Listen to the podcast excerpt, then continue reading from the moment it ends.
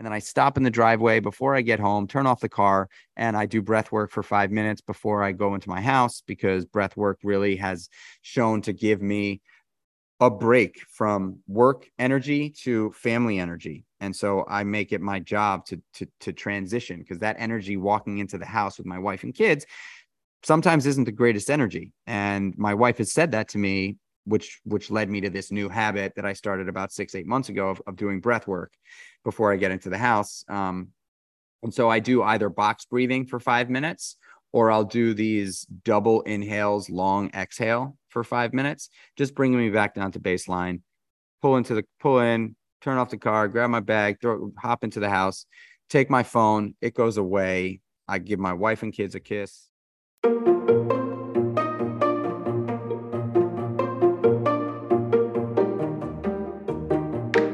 Listening to the Routine Project podcast, where I, your host Justin Crawford, am getting into the minds of today's leading entrepreneurs, thought leaders, celebrities, and so many more with one mission in mind understanding their routines so we can get into building the ones that make the most sense for us.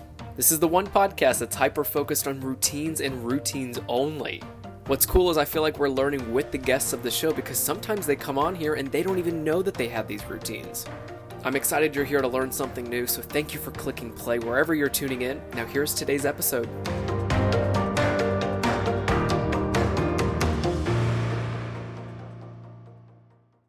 Hey, everybody, you're tuning into another episode of the Routine Project podcast. Uh, I'm Justin, and I'm joined now by Michael Chernow and uh, we have another hour ahead of us and it's a very exciting episode because this man is the creator of kreatures of habit. And when i told y'all we were going to get some very exciting guests on the show i failed to mention that we were going to get kreatures of habit on the routine project podcast and i was just telling michael that this has to be one of the most extraordinary episodes of what he's created and how that's going to translate into what we wanted to do which is the routines but habits are what build routines. So this episode makes so much sense. So if you're tuning in thank you for clicking play Michael Chernow, welcome to the podcast. Thank you so, so much for having me, man. I, I, I can't think of a more appropriate podcast to be doing because my life is built around habits, structure, and routine. You know, and I just want to start off by saying that anybody listening right now, you know, for whatever reason, we are taught that discipline, when we hear discipline, when we hear routine, when we hear structure, we kind of feel like it's there's like a negative connotation associated with discipline routine and structure. Like we're we're like we're actually like held to this thing. And the truth of the matter is it could not be more it could not be further from the truth. For mm. me discipline actually gives me the opportunity to live my life the way i want to live it and when we don't have structure, when we don't have routine, when we don't follow a list of habits, when we don't have any discipline, man, like we're all over the place. And so I really do love to have a lane and drive in that lane as fast as I want to drive. And when I want to take, when I want to, when I want to pass somebody or when I want to, when I want to turn right, I am totally absolutely free to do so because I know my lane. I know my lane and I know how to get back into my lane and I know what speed is comfortable for me in that lane. And so I just wanted to start by saying that it's very, very, um, it's been made very clear to me over the years of living this life of structure that discipline is freedom. Discipline is freedom. I, you guys, I think uh, we're gonna close the episode now. It just makes so much sense that that one soundbite's all we really needed to hear today. Uh, so, Michael, thank you for joining the show. We'll uh, we'll put everything below, and then we'll see you later. No, he thinks he's like, what an asshole of a host. Uh, there's no way we took a three minute call. Sometimes I've seen podcasts that short. Uh, this one's not going to be that short. We have too much to talk about. And a lot of it's what you've created by staying in your lane, to your point, understanding where discipline played into your life. Uh, I just want to know how, how you wake up. I'm very curious. I've been following you on Instagram. Everybody, his socials tagged below in the description. Uh, a lot about his restaurants, Kreatures of Habits, his podcast, all of that's going to be in the description below. I'll probably bring it up a little later too. Uh, but as we start alluding to different things Michael's been up to in his life, it's going to be below. In the meantime, take us back to these restaurants, dude. I had no idea for the longest time you were the brain behind Meatball Shop and Seamore's, which are some of the most popular, if not most successful restaurants in New York City. And then, of course, we have so many other things to get to too. But let's talk restaurants. Like you had studied somewhat of like culinary arts, and you know, did you know you wanted to get into restaurant business? And then when you did, what were some of like tell us the hardest lessons? I feel like that's like the hardest business to run. I love people. I am passionately in love with connecting with human beings. That is really when people ask me, oh, you know, like what drives you? What motivates you? What's your superpower? I know it is the ability to organically and naturally connect with humans at scale. That is what I love to do. I really, I could sit, you know, my wife, she hates it because I, I could talk to anybody from any walk of life for hours on end. I will figure out a way to acclimate and to get very comfortable. And then ultimately, I think I'm a good host as well, get people comfortable with me and then ultimately make memories and magic right and so i i, I and, and that is what the restaurant business is food and beverage happens to be a great vehicle to get people around a table to talk and communicate and and uh, and connect and I got a job in a restaurant when I was 12 years old. Mm. It was the first place that would really hire me. And I fell in love immediately. I, I, immediately fell in love. I grew up in New York City. I grew up in a you know public school system where there are lots and lots and lots of kids. And I also had a pretty rough and tumble home household. So I I I really also love the being able to get out of there as, as as often and as quickly as possible. My mother is a wonderful person. My father was a very difficult person for me, and so you know, I I just I learned early on that I wasn't getting what I wanted from in the from the love department at home, and I had to figure out a way to get it outside of the house. And so that's when I think I think early, like like five, six, seven years old, I began sharpening my ability to connect with mm. humans because I really was looking for that kind of connectivity. I, I am I'm I'm a I'm a very spiritual person and and I and I have I think I was born with that and so I really do vibe off of people's energy and it makes me feel good. And so I got got a job in a restaurant very young. I fell in love with the people component of it, and then I ultimately fell in love with the the culinary component and the hospitality component. I worked in restaurants all through high school started working in some nightclubs. The nightlife really did do a number on me. Um, I was exposed to an enormous amount of the good and the bad. I don't regret a second of it, but mm I really got deeply involved in the nightlife things that people do at night, which is mm-hmm. drink and party and do drugs and sex and all sorts of things like that at a young age and I got it out of my system. I got sober when I was 23 years old. And at 23 years old, I knew that I, I needed to change. I knew that this was not going to be uh, a successful path. I mm-hmm. knew that I had more to offer. And so I stopped drinking, I stopped partying, and I started to build structure in my life. And that's that's how I've come to the place I am today. Sober 18 years. And over the last 18 years, I have really done everything I said I was going to do. Um, and so, you know, when I was 25 years old, I took my boss aside, who I'd been working for for five years. Great little restaurant in the East Village called Frank in New York City. Love that place. It's still around. Still one of my favorite restaurants. I took Frank aside, and he he was he was incredibly influential for me. He also helped me to get sober and change my life. But ultimately, what he did was, I sat him down and I said, "Hey, man, you know, I, I think I'm at a level where I'm at a place where I know that I want to be in this business mm. for the long, long haul. And I don't want to be a GM. I don't want to be a chef. I don't want to do any of those things. I want to be a restaurateur. I want to open my own places. And he looked at me dead in my eyes. And, you know, I'd, I'd been, I was like two years sober. And he said, you know, Mikey, I love you, man, but I just don't know if you have it in you. Mm. And that lit a fire under my ass like nothing else had ever before in my life. And he said, but if you really want to do it, you should go to culinary school. Mm-hmm. You should have that under your belt.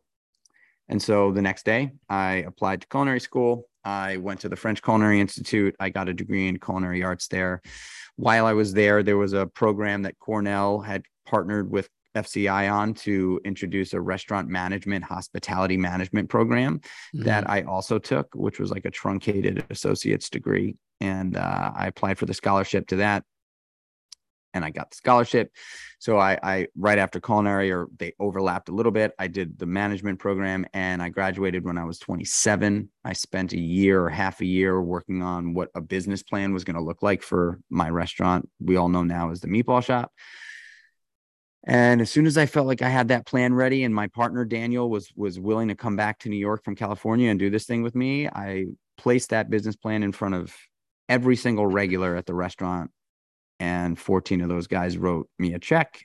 Uh, a couple of other people, I put my life savings of $25,000 in. Daniel did the same. We raised just under 400 grand, found the location, opened up the meatball shop. And that was the beginning of my career as a restaurateur. Um, I got a crash course in business. I don't know if you were in New York or or around New York at that time, but when the meatball shop opened, it was a massive hit. It was a huge 2010, hit. by the way, right? 2010, exactly. Mm. Uh, February 9th, 2010 is when we opened up that restaurant on the Lower East Side. Mm. And it gave me, um, I just, I loved every second of it. I loved every second of it. I, I, mean, I was working 20 hours a day. I, I didn't take a day off for 18 months. My wife was ready to, you know, pack it in with me, which I'll, I can talk about too. But I learned a lot about myself. Mm. I learned a lot about what I love to do. I learned about a lot about what I'm not good at and what I don't love to do. Mm. Throughout the process, we were, you know, we we paid back our investors in like six to eight months. We raised more money. We opened up five more restaurants over the next two and a half years. I was able to really express my full passion for connecting with people there. Um, I learned there that the business of business is relationships, and the foundation of relationships is trust and mm. that that and i'm not even i'm not even talking about the relationships with my guests in the restaurant. I'm talking about the relationships with the people that work with me. That is the most important relationship a business owner should focus on. It's forgotten a lot of the time. If you don't if you have a company of 20 people or less and you don't know about their family life and their life if you don't know what they like to do on their off time, if you don't know what kind of cake they like on their birthday, you got to start digging some more. I learned that the relationship I had with my staff was by far and away the most important relationship I could ever have focused on. And, and, and the reason why is because I learned that if the staff was supported, comfortable, and happy, every single guest experience was going to be awesome. If the staff did not feel supported, yeah. felt scared, did not really enjoy coming to work, which has happened in my businesses as well, it becomes a toxic. They steal whenever they get an opportunity to. And it is a very, very, very difficult business to succeed. It just is. So, lesson mm-hmm. number one, you know, put your put your team first. Always. Mm. in in the world of business. And uh and so yeah so we opened up five more restaurants. I um i i learned throughout that three and a half four year period of time that i really enjoy the creative aspect of restaurants. I really mm. love building creating the brands creating the culture um, de- designing the culture and uh, and the restaurants. I love designing the restaurants. I designed all the meatball shops and all the seamore's and so we we we had been we're, we were thriving. And uh, I, I, said to my partner dan you know what are you thinking about for the growth trajectory? That was actually a tv show that covered all of this called consumed the real restaurant business. Um, but he and i didn't see eye to eye on how we wanted to grow the business. And we were best friends from childhood. When you're when you're in business with a best friend it's very very easy to fight. It's very, very easy to not see eye to eye and feel comfortable enough saying how you actually feel. Mm-hmm. And so he and I ended up really not seeing eye to eye on the growth trajectory, even though the business was crushing. I wanted to open up in Los Angeles, Chicago, Miami, Austin, Texas. I wanted to take the more iconic route, and he wanted to open up in like Huntington, Long Island, Connecticut, Westchester, um, and that just wasn't interesting to me. So instead of completely exploding the business and or imploding the business, I decided to say after some hard decision making. Hey guys, why don't you buy some of my equity so that I can go create another brand? Because I think I had, I felt at that, that moment that I had what it took to go create a similar experience to what I did with Meatball Shop with another restaurant. And um, and that's exactly what we did. You know, they bought out, I don't know, 75% of my equity. I held on to the other 25%. I, I, I, I stepped down from leadership and I, I hopped on the board as a, as a, as a board seat and, a, and an advisor. And I started the process for creating Seamore's, which I opened up in June of 2015 mm-hmm. on the corner of Broome and Mulberry Street. And the exact same thing happened, except I knew going into this one that I wasn't going to want to scale this company to 100 restaurants. I mm-hmm. knew that I wanted to build five restaurants or six restaurants and then find somebody really smart to then take it and scale it. And about a year in, that's what happened. I found a, a partner. His name is Jay Wainwright. He was running Le Pain Quotidien at the time.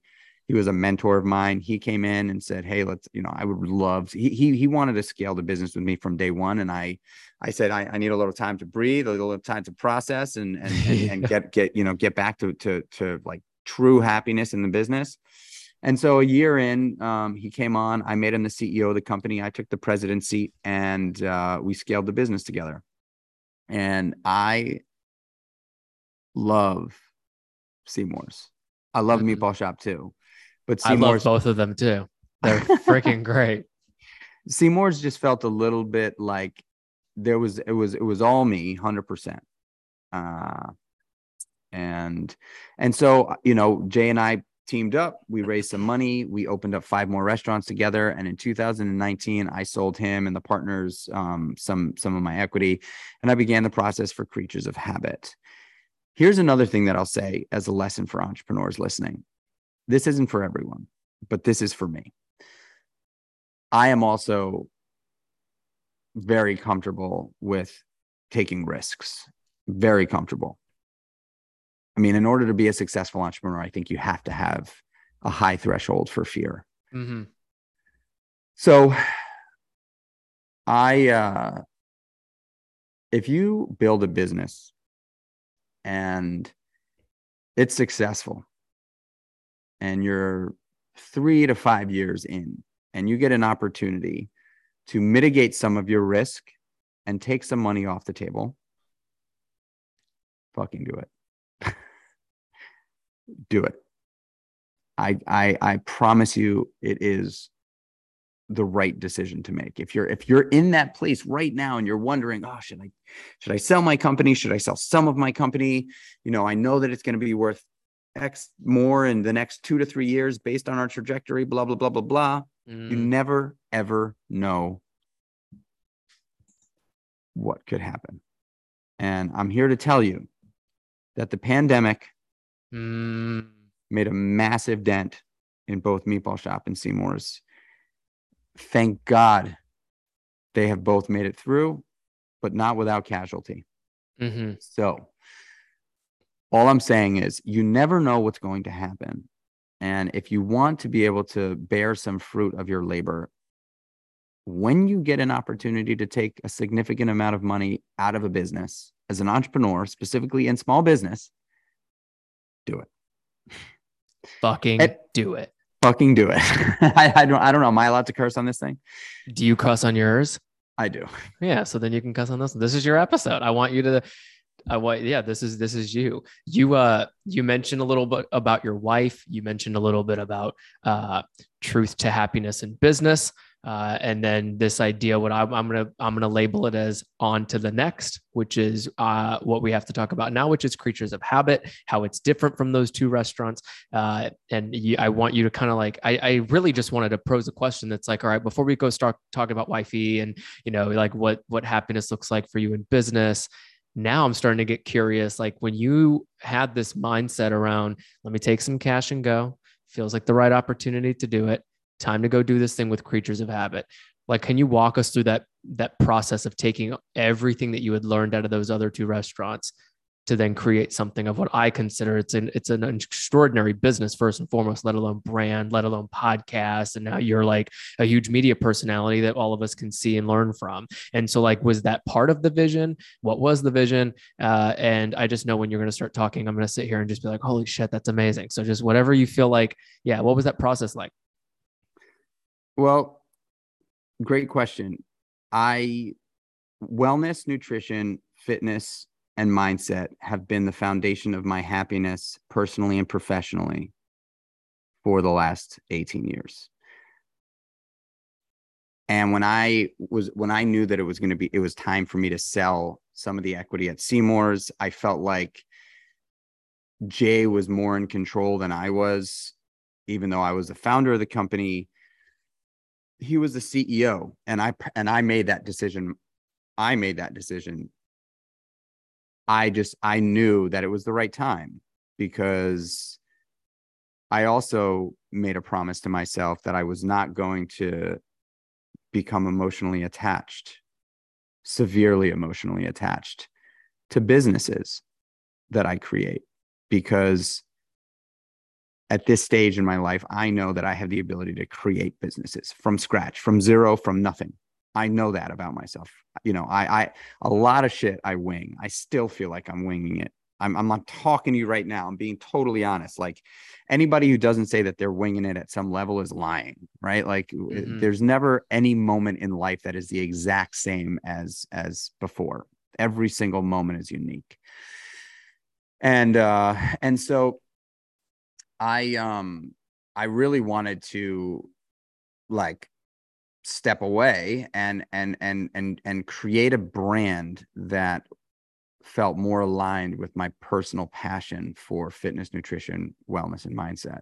Mm. even though kreatures of habit was definitely an evolution in the world of wellness i mean excuse me seamore's was an evolution in the world of wellness from meatball shop to seamore's i just wanted to create something that i felt the community was ready for mm. and I knew I needed to do.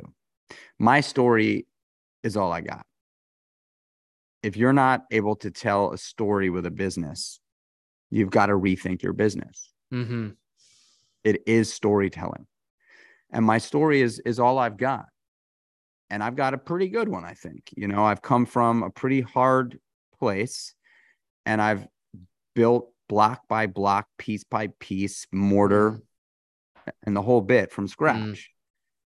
And so, and and the way I was able to do that was through my commitment to myself and wellness, actually.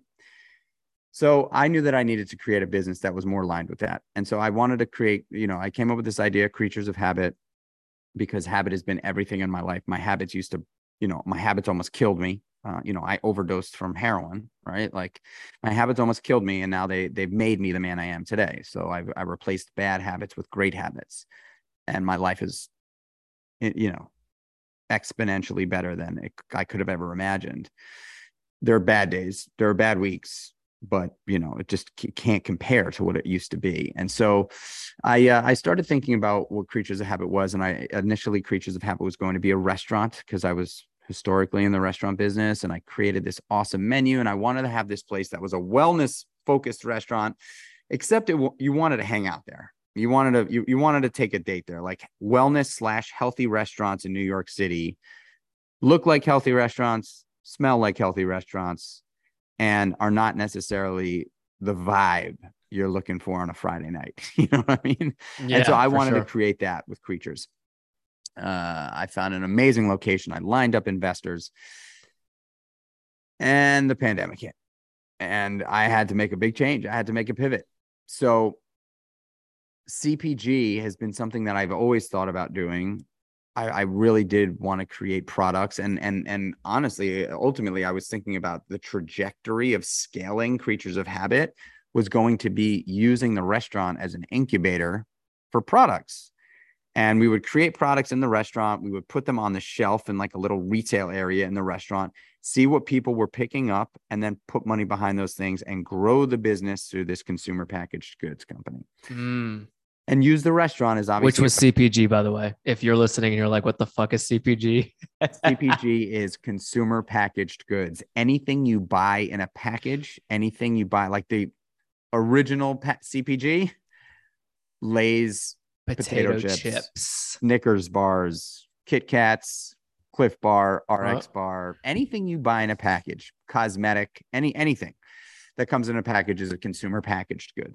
Something that you're not buying in, you know, fresh off the off the off the, the press. hmm And so when the pandemic hit, I had to I had to make a change. I knew that I wasn't going to invest a bunch of my money into a restaurant. I wasn't going to take my investors' money and put it into a restaurant.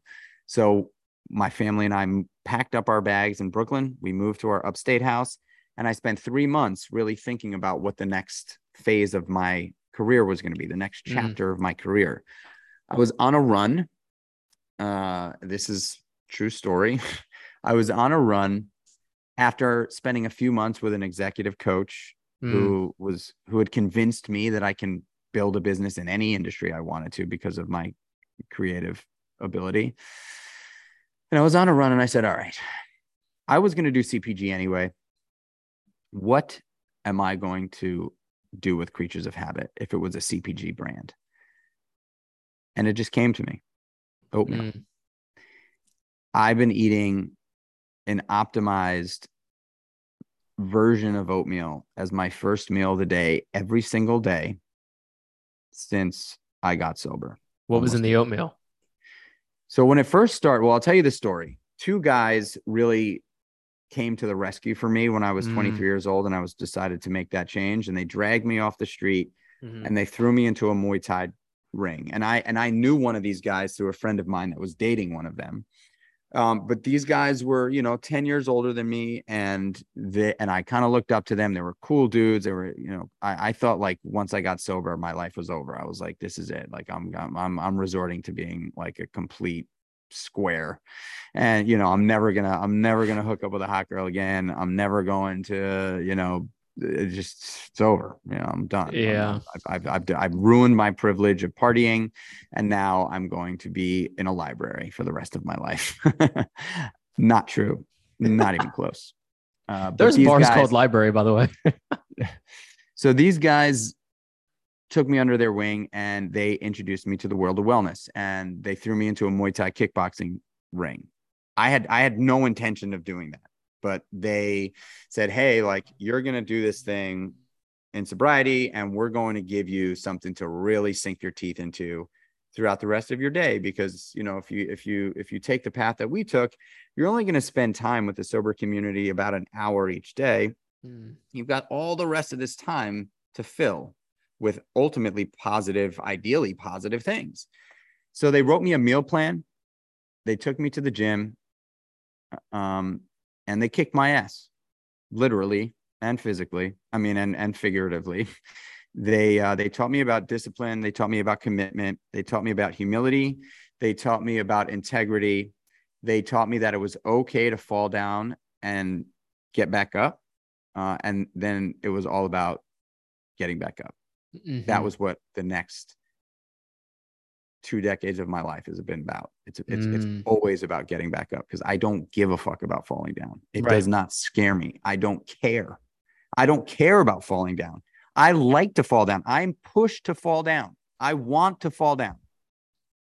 I want to fall. I want to I want to I want to I want to keel over and and feel defeated because I know that growth comes from that and following it with getting back up. So Mhm. they taught me all those things, and I learned that philosophy in the ring of of uh, of Five Points Academy downtown in Chinatown, and then in the meal plan, they taught me. Uh, they told me to eat oatmeal as my first meal of the day. They were like, "We want you to eat oatmeal in the morning, and we want you to eat chicken and broccoli for lunch, and chicken and broccoli for dinner." Oh, it sounds just so clean though, right? Like that's typically what people chase after when they want a clean diet and some abs.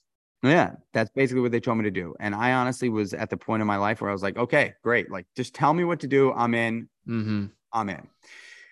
And uh, so, you know, it started out as just oatmeal. Right? I would make oatmeal. I'd add a little like maple syrup to it, some some walnuts, and call it a day. And that was how it was simple. It was easy. It was stay satiating, and, and that's how that's how I started. And then I started adding more things to it. I started adding chia seeds and and flax seeds. And then the more I learned about health and wellness, you know, I, I knew that I needed protein, and I wasn't. I was probably not eating any protein. So eventually, I started adding some protein powder to it. It ultimately became this unbelievably delicious, satiating superfood meal that was like far more than oatmeal. Mm. And I and I ate that for years, for years. The only downside to it was that it took me a long time to make. You know, I was mm-hmm. I had my oats, I had my protein, I had my nuts, I had my seeds, I had my pink salt, I had my all my supplements on the side of it. And so when I was on this run, I decided that I was going to take this oatmeal concoction that I have been eating as the first meal of my day every single day, package it mm. and sell it and tell my story. This package of oats, this package of superfood, this meal one was uh, gonna was going to allow me to share my story of change, share my story of hope, share my story that anyone can have anything they want. It starts with commitment. And I committed to that fucking oatmeal. I, I, was just gonna say commitment I, and oatmeal. Michael yeah, Chernow. I committed to that oatmeal, man. It, it, really, it really was a symbol of of change and a symbol of hope for me uh, throughout my life. Support for the Routine Project podcast is proudly brought to you by Manscaped. Who's the best in men's below the waist grooming? Their products are precision engineered tools for your family jewels. And Manscaped's performance package is the ultimate men's hygiene bundle. Join over 6 million men worldwide who trust Manscaped with this exclusive offer for you today. 20% off and free worldwide shipping with the code ROUTINEPROJECT at manscaped.com. I used to work with Manscaped on my other podcast, Men of the Hour, and they were actually my presenting sponsor. And I was so proud because every ad read was so funny. And then I turned around and remembered thinking to myself, well, I actually really need these products. And so I'm kind of excited to share it with everybody because any men out there, we all know how it goes below the waist. And I just think it's one of the most unique products out there. So I wanted to share more about them with you guys. They have this big package called the Performance Package 4.0. And it's arrived, and oh man, it's a game changer. Inside this package, you'll find their Lawnmower 4.0 trimmer, Weed Whacker ear and nose hair trimmer, Crop Preserver ball deodorant, Crop Reviver toner, performance boxer briefs, and a travel bag to hold your goodies. What's insane is you get all of these things in just one box, and it is the perfect gift for either yourself or someone you know. First off, the Lawnmower 4.0. This trimmer is the future of grooming, and I dare to say something else is better for your balls. This fourth generation trimmer features a cutting edge ceramic blade to reduce grooming accidents, and thanks to their advanced skin safe technology. It's waterproof and has 4000K LED spotlight, so you can be as precise as you need. It also includes the Weed Whacker nose and ear hair trimmer, both of which I've used and I love because it's so easy and there's no nicks or knacks about cutting your hair that's inside your nose or ear. It's pretty cool. The Crop Preserver Ball Deodorant and the Crop Reviver Ball Toner will also change everything about your hygiene routine. Speaking of routine, I think it's important to get in the routine of grooming yourself however you see best fit for you, and you could do so with Manscaped. They even throw in two free gifts with their Performance Package 4.0, and that's the Boxers and Shed Travel Bag.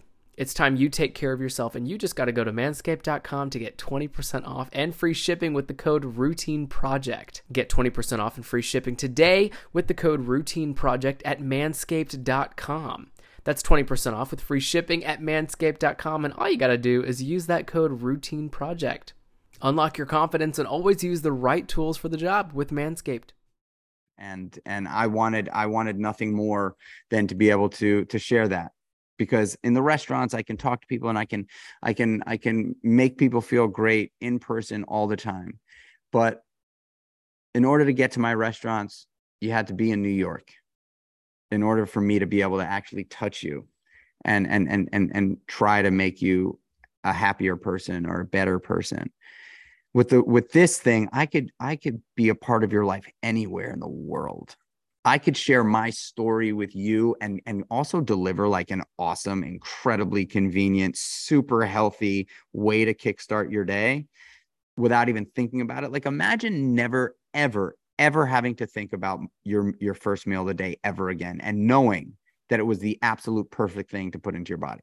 Like imagine that, right? Never having to think about it for the rest of your life, as long as Kreatures of Habits in business, for the rest of your life, never having to worry about it again. Not saying that you have to eat it every day, but you could, and I do.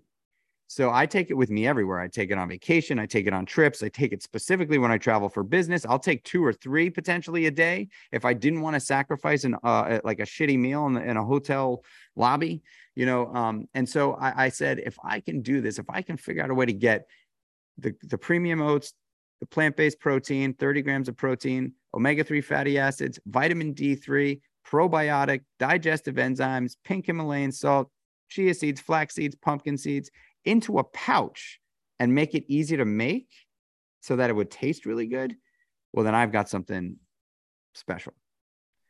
And I said it out loud. Thought about it on the run. I came up with the name The prOATagonist on the Run. I got back home. I said to my wife, This is what I'm going to do. She laughed at me and thought I was crazy.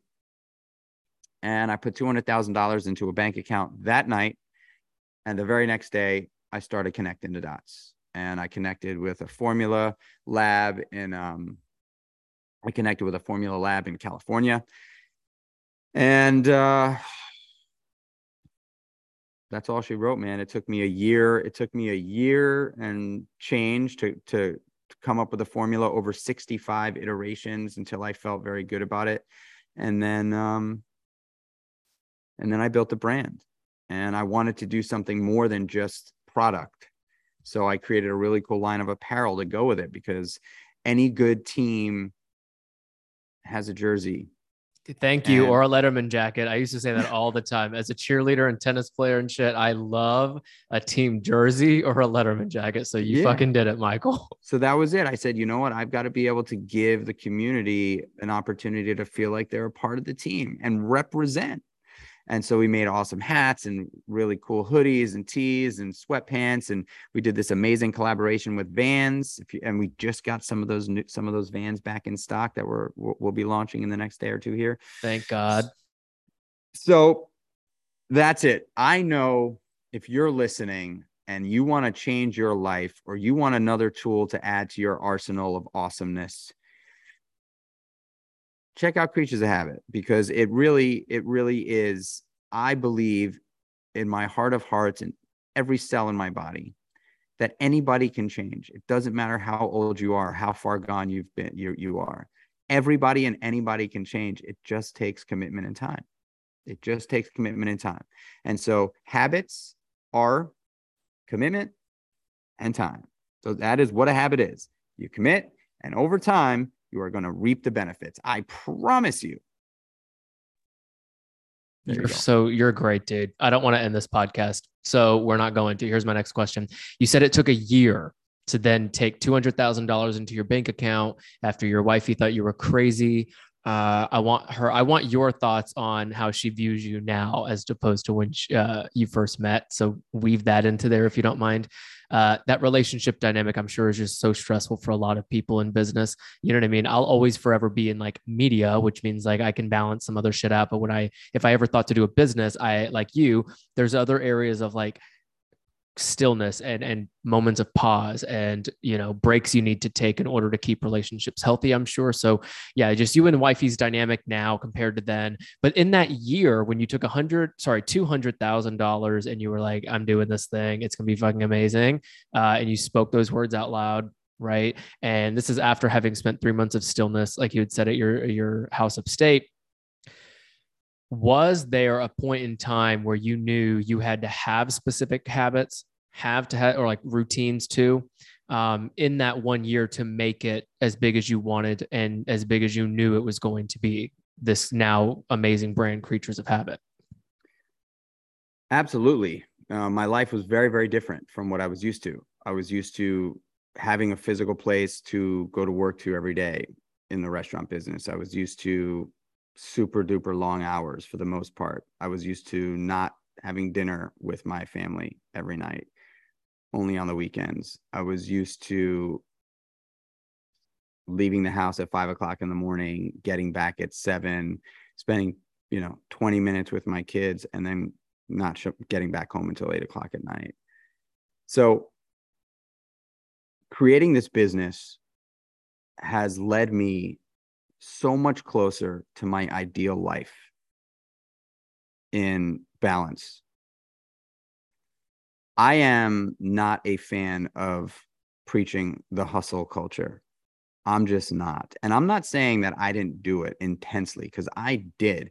I'm also not saying that that might not have been what needed to happen to get me to where I am today. But what I am saying is is that I am only 41 years old. I've got another fucking 50 plus years to get out there and do it. I say 60. I'm with you, right? I'm with you. Like I've got an enormous amount of time. I've got at least my whole lifetime left to get out there and go. And I just I think it's so important for people to understand that there is beauty in things. There is.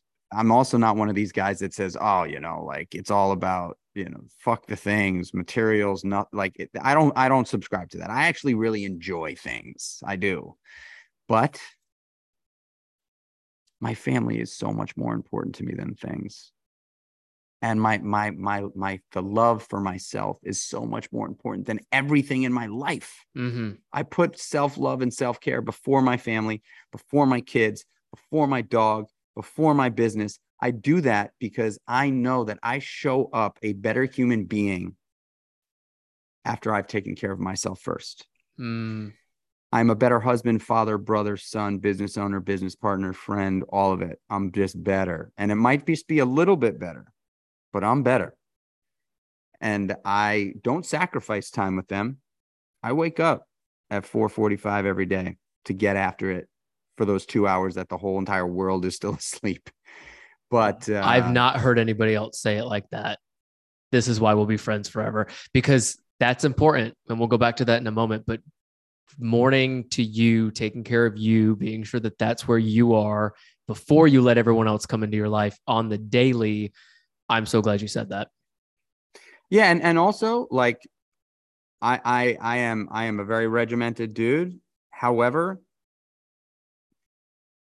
on a Sunday morning, if I want to sleep, you bet your ass I allow myself to sleep. And now sleeping for me is like is you know th- my house doesn't wake up after si- six a.m. I, got two young kids. They're just you know if they're not already in our damn bed, like they're in there by six a.m.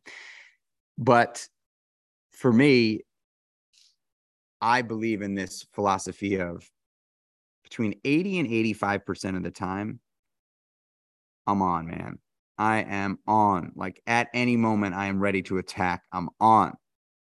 15 to 20% of the time, you will catch me with a fat burger in my hand. You will catch me sleeping in the middle of the day for a, like a good long, like lazy nap. You know, I give myself the ability to have that balance because I know that perfection is absolutely unequivocally in motherfucking possible. It is not possible. You have to be able to turn it on and turn it off.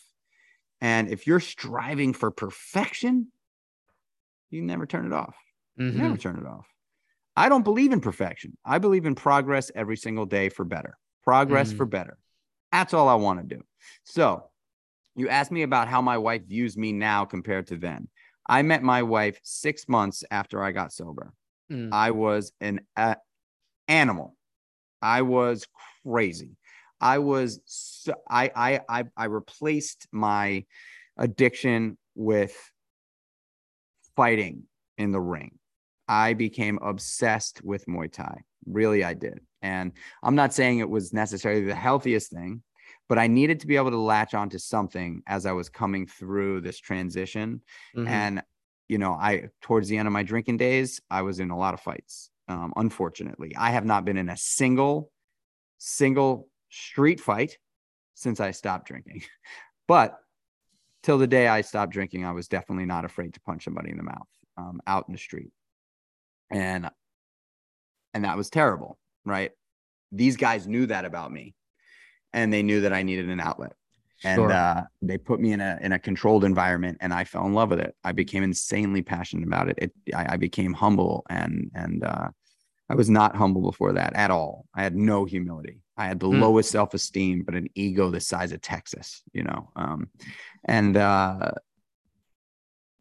and my wife met me when I was sort of going through the, the the early phases of changing to the man I am today. Right. And so when I met her, she my wife is is she's stunningly beautiful. You know, my wife when when we met, I was like, there's no way this woman is there's no way. I mean, I've dated beautiful women before, but this one is just she's like an angel. I mean, like there's no chance. And I was wrong.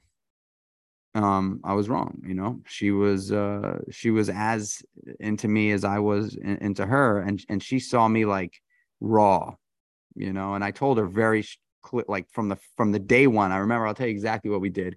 She walked into the restaurant I was working at. She walked in with a girlfriend and two guys. They they what they I was bartending. they sat down at the bar, um, and uh, I was 24. They sat down at the bar, ordered a drink. I was like, whoa, they're hot, but there were two guys. So, you know, I'm not going to waste any time on that. They went down, it went into the restaurant to, to eat. The guys, about an hour and a half later, walked out alone. And I was like, hmm, that's weird. Anyway, the girls came to sit down at the bar about 10 minutes later. And we started talking. They hung out with me all night long. And she was being very flirty. And I was like, is it, I was like, is that your boyfriend? And she was like, no, that's not my boyfriend. And I was like, really? And she was Plot like, twist, they were gay, you know.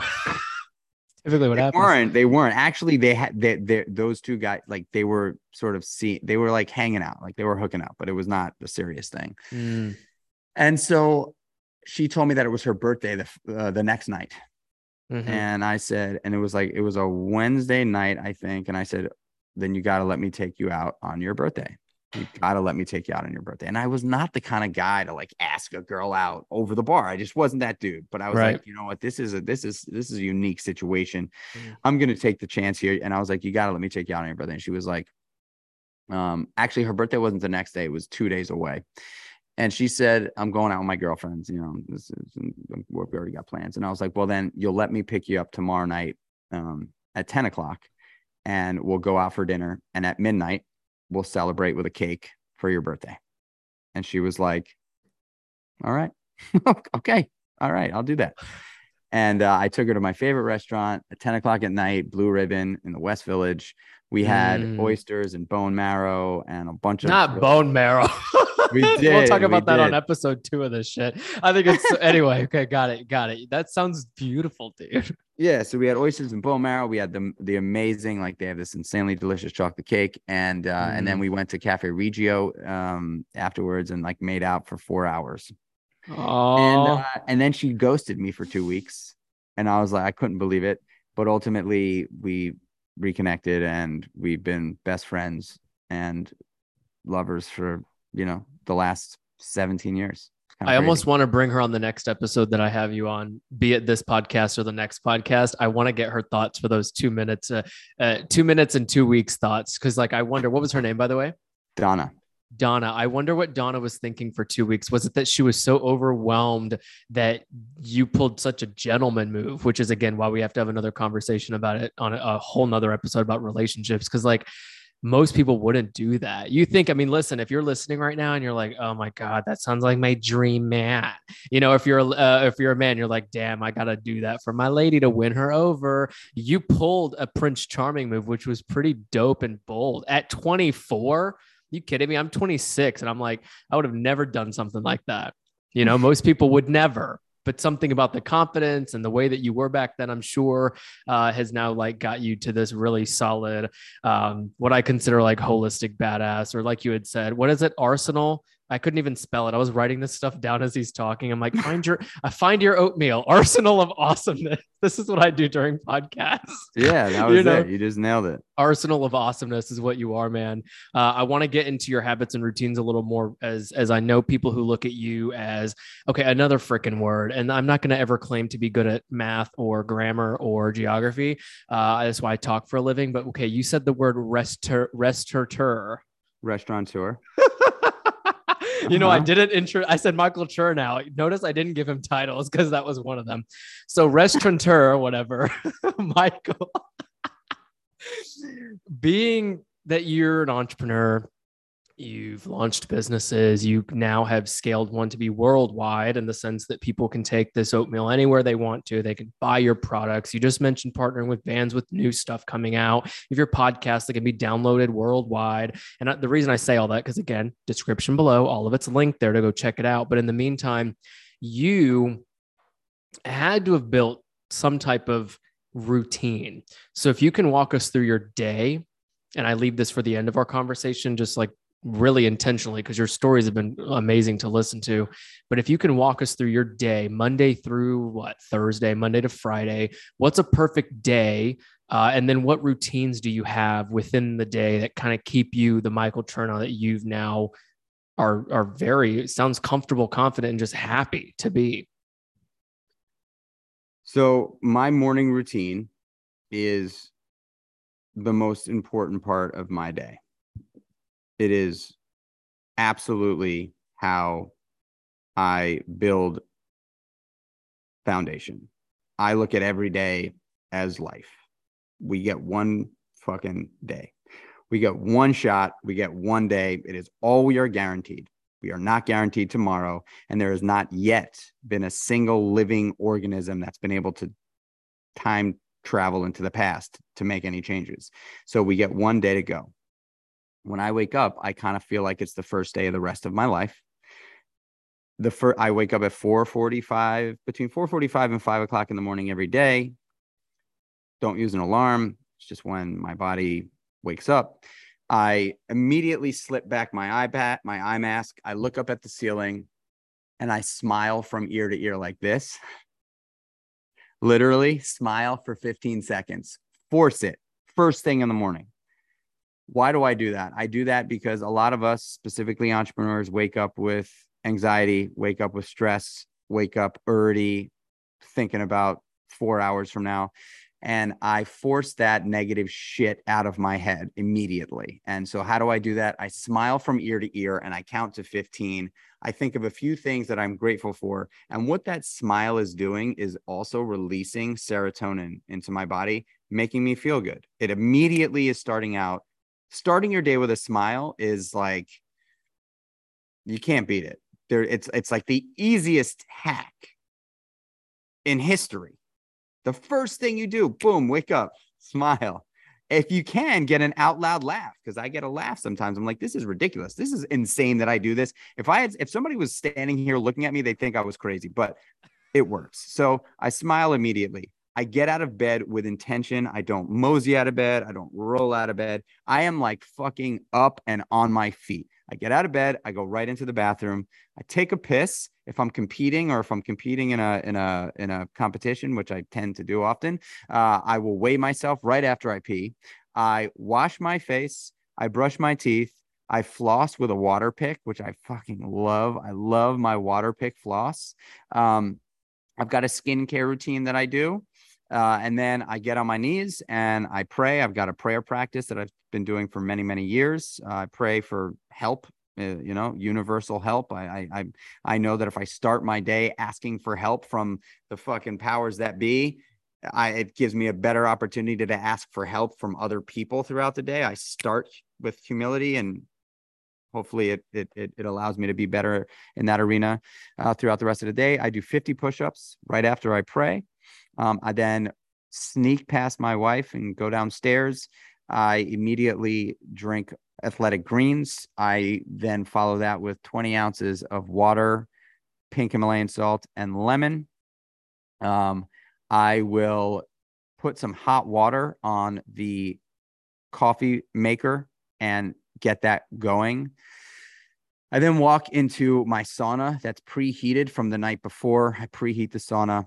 I meditate for 10 minutes. I read 10 pages and I write in my journal. By the time I'm done with that, uh, I am hot as fuck and I jump into my cold plunge, uh, which is right across from my sauna. And by the time I'm done with that, I'm cold as fuck. Uh, I hang upside down for five minutes on my inversion table.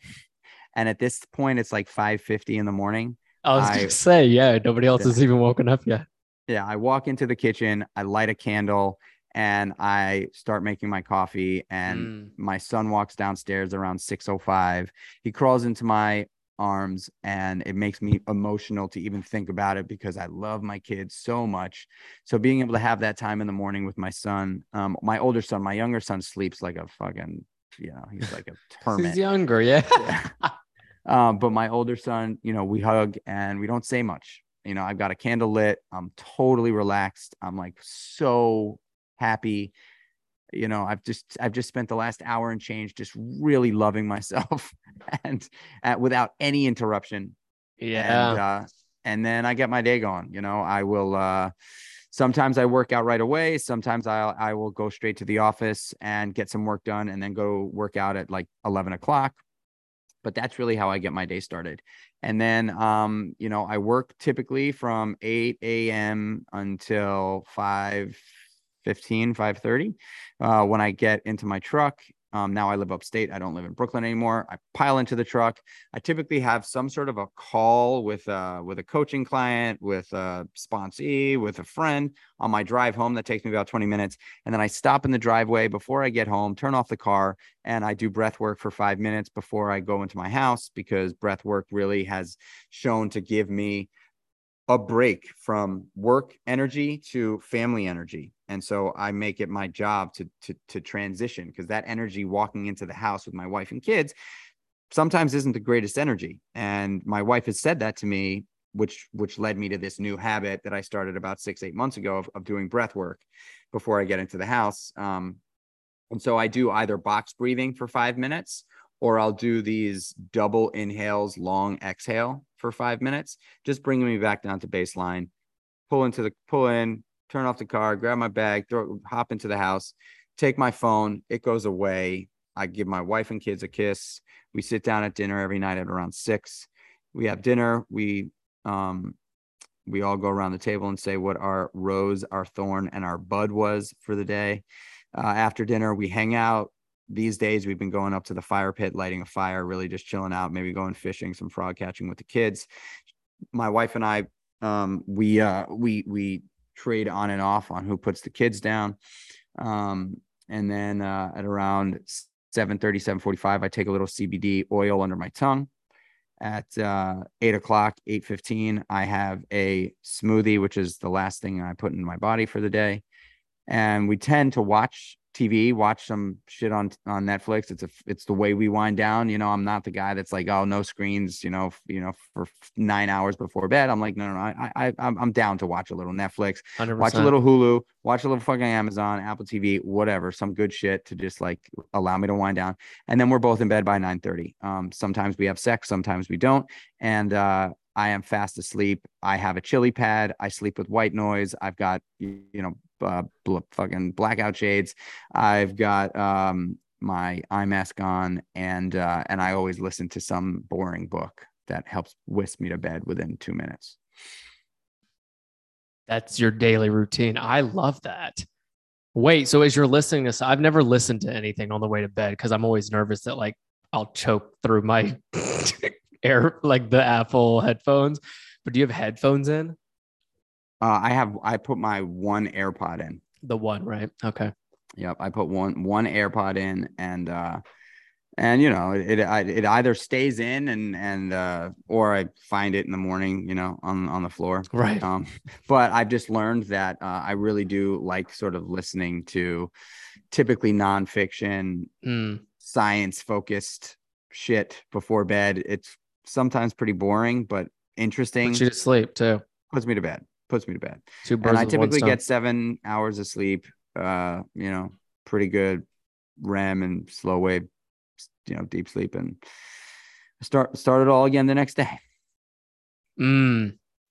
Y'all, that's the end of this podcast. You know why? Because I've like, I, I said, let's talk restaurants, let's talk life, let's talk wifey, let's talk back in the day and mo, mo, Mo Thai, Mai Tai, no, Mo- Muay Thai. Muay Thai. See, I learn something new every time I interview such freaking awesome, cool, oatmeal focused people like you. You're, dude, I'm so glad you said yes to doing this podcast.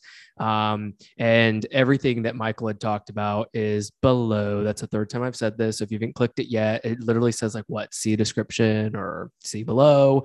Anyway, every and anything he mentioned is linked including the restaurants, including the podcast, including the Kreatures of Habit website. I want to link to your eye mask. I don't know if anybody else who's listening does.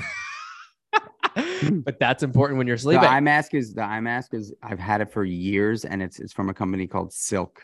They make you should partner silk with linen. Silk like you did with Vans and just Kreatures of For habit on the eye mask. I'll For buy real. it tomorrow. I'll buy three tomorrow. I've been looking for an eye mask. But Michael Chernow, thank you. Thank you for sharing your story, for being vulnerable, allowing us to kind of get in your head both in business and life and ultimately walking us through your daily routine because that's the most important thing in this show that I wanted people to get from someone's someone as high performing as you in order to do everything that you did. Here we go. This was such an awesome episode. one thing I, thank want to leave with please. if uh if anybody listening here wants to try Kreatures of Habit i am pumped to give you guys a promo code for the podcast you Mm, can use routine 15 the number 15 routine 15 that just sounds sexy. off. i That's just like i literally came up with that on the fly yeah, I see him with this pen right now. Oh, the second, this is cool. Routine 15. How amazing. I didn't even have to have an advertiser on your podcast. I probably didn't even have a spon. You said sponsee. That's a new word too. Probably didn't have a sponsee on this one anyway. So Kreatures of Habit, y'all, check it out. Routine 15. Michael, thank you for just for everything, for saying everything, for being open, letting us into your life. And I hope you guys follow him. Oh my God, his Instagram's gonna be there too. That's where I found him. Uh, yeah, we have a lot more to talk about. So him and I are gonna go talk offline, but this is the episode. Thank you for clicking play when you could have clicked any other millions of podcasts out there. The Routine Project podcast here. Michael Chernow, thank you. And his podcast, Kreatures of Habit with a K. You're amazing. Thank you again, brother. thank you man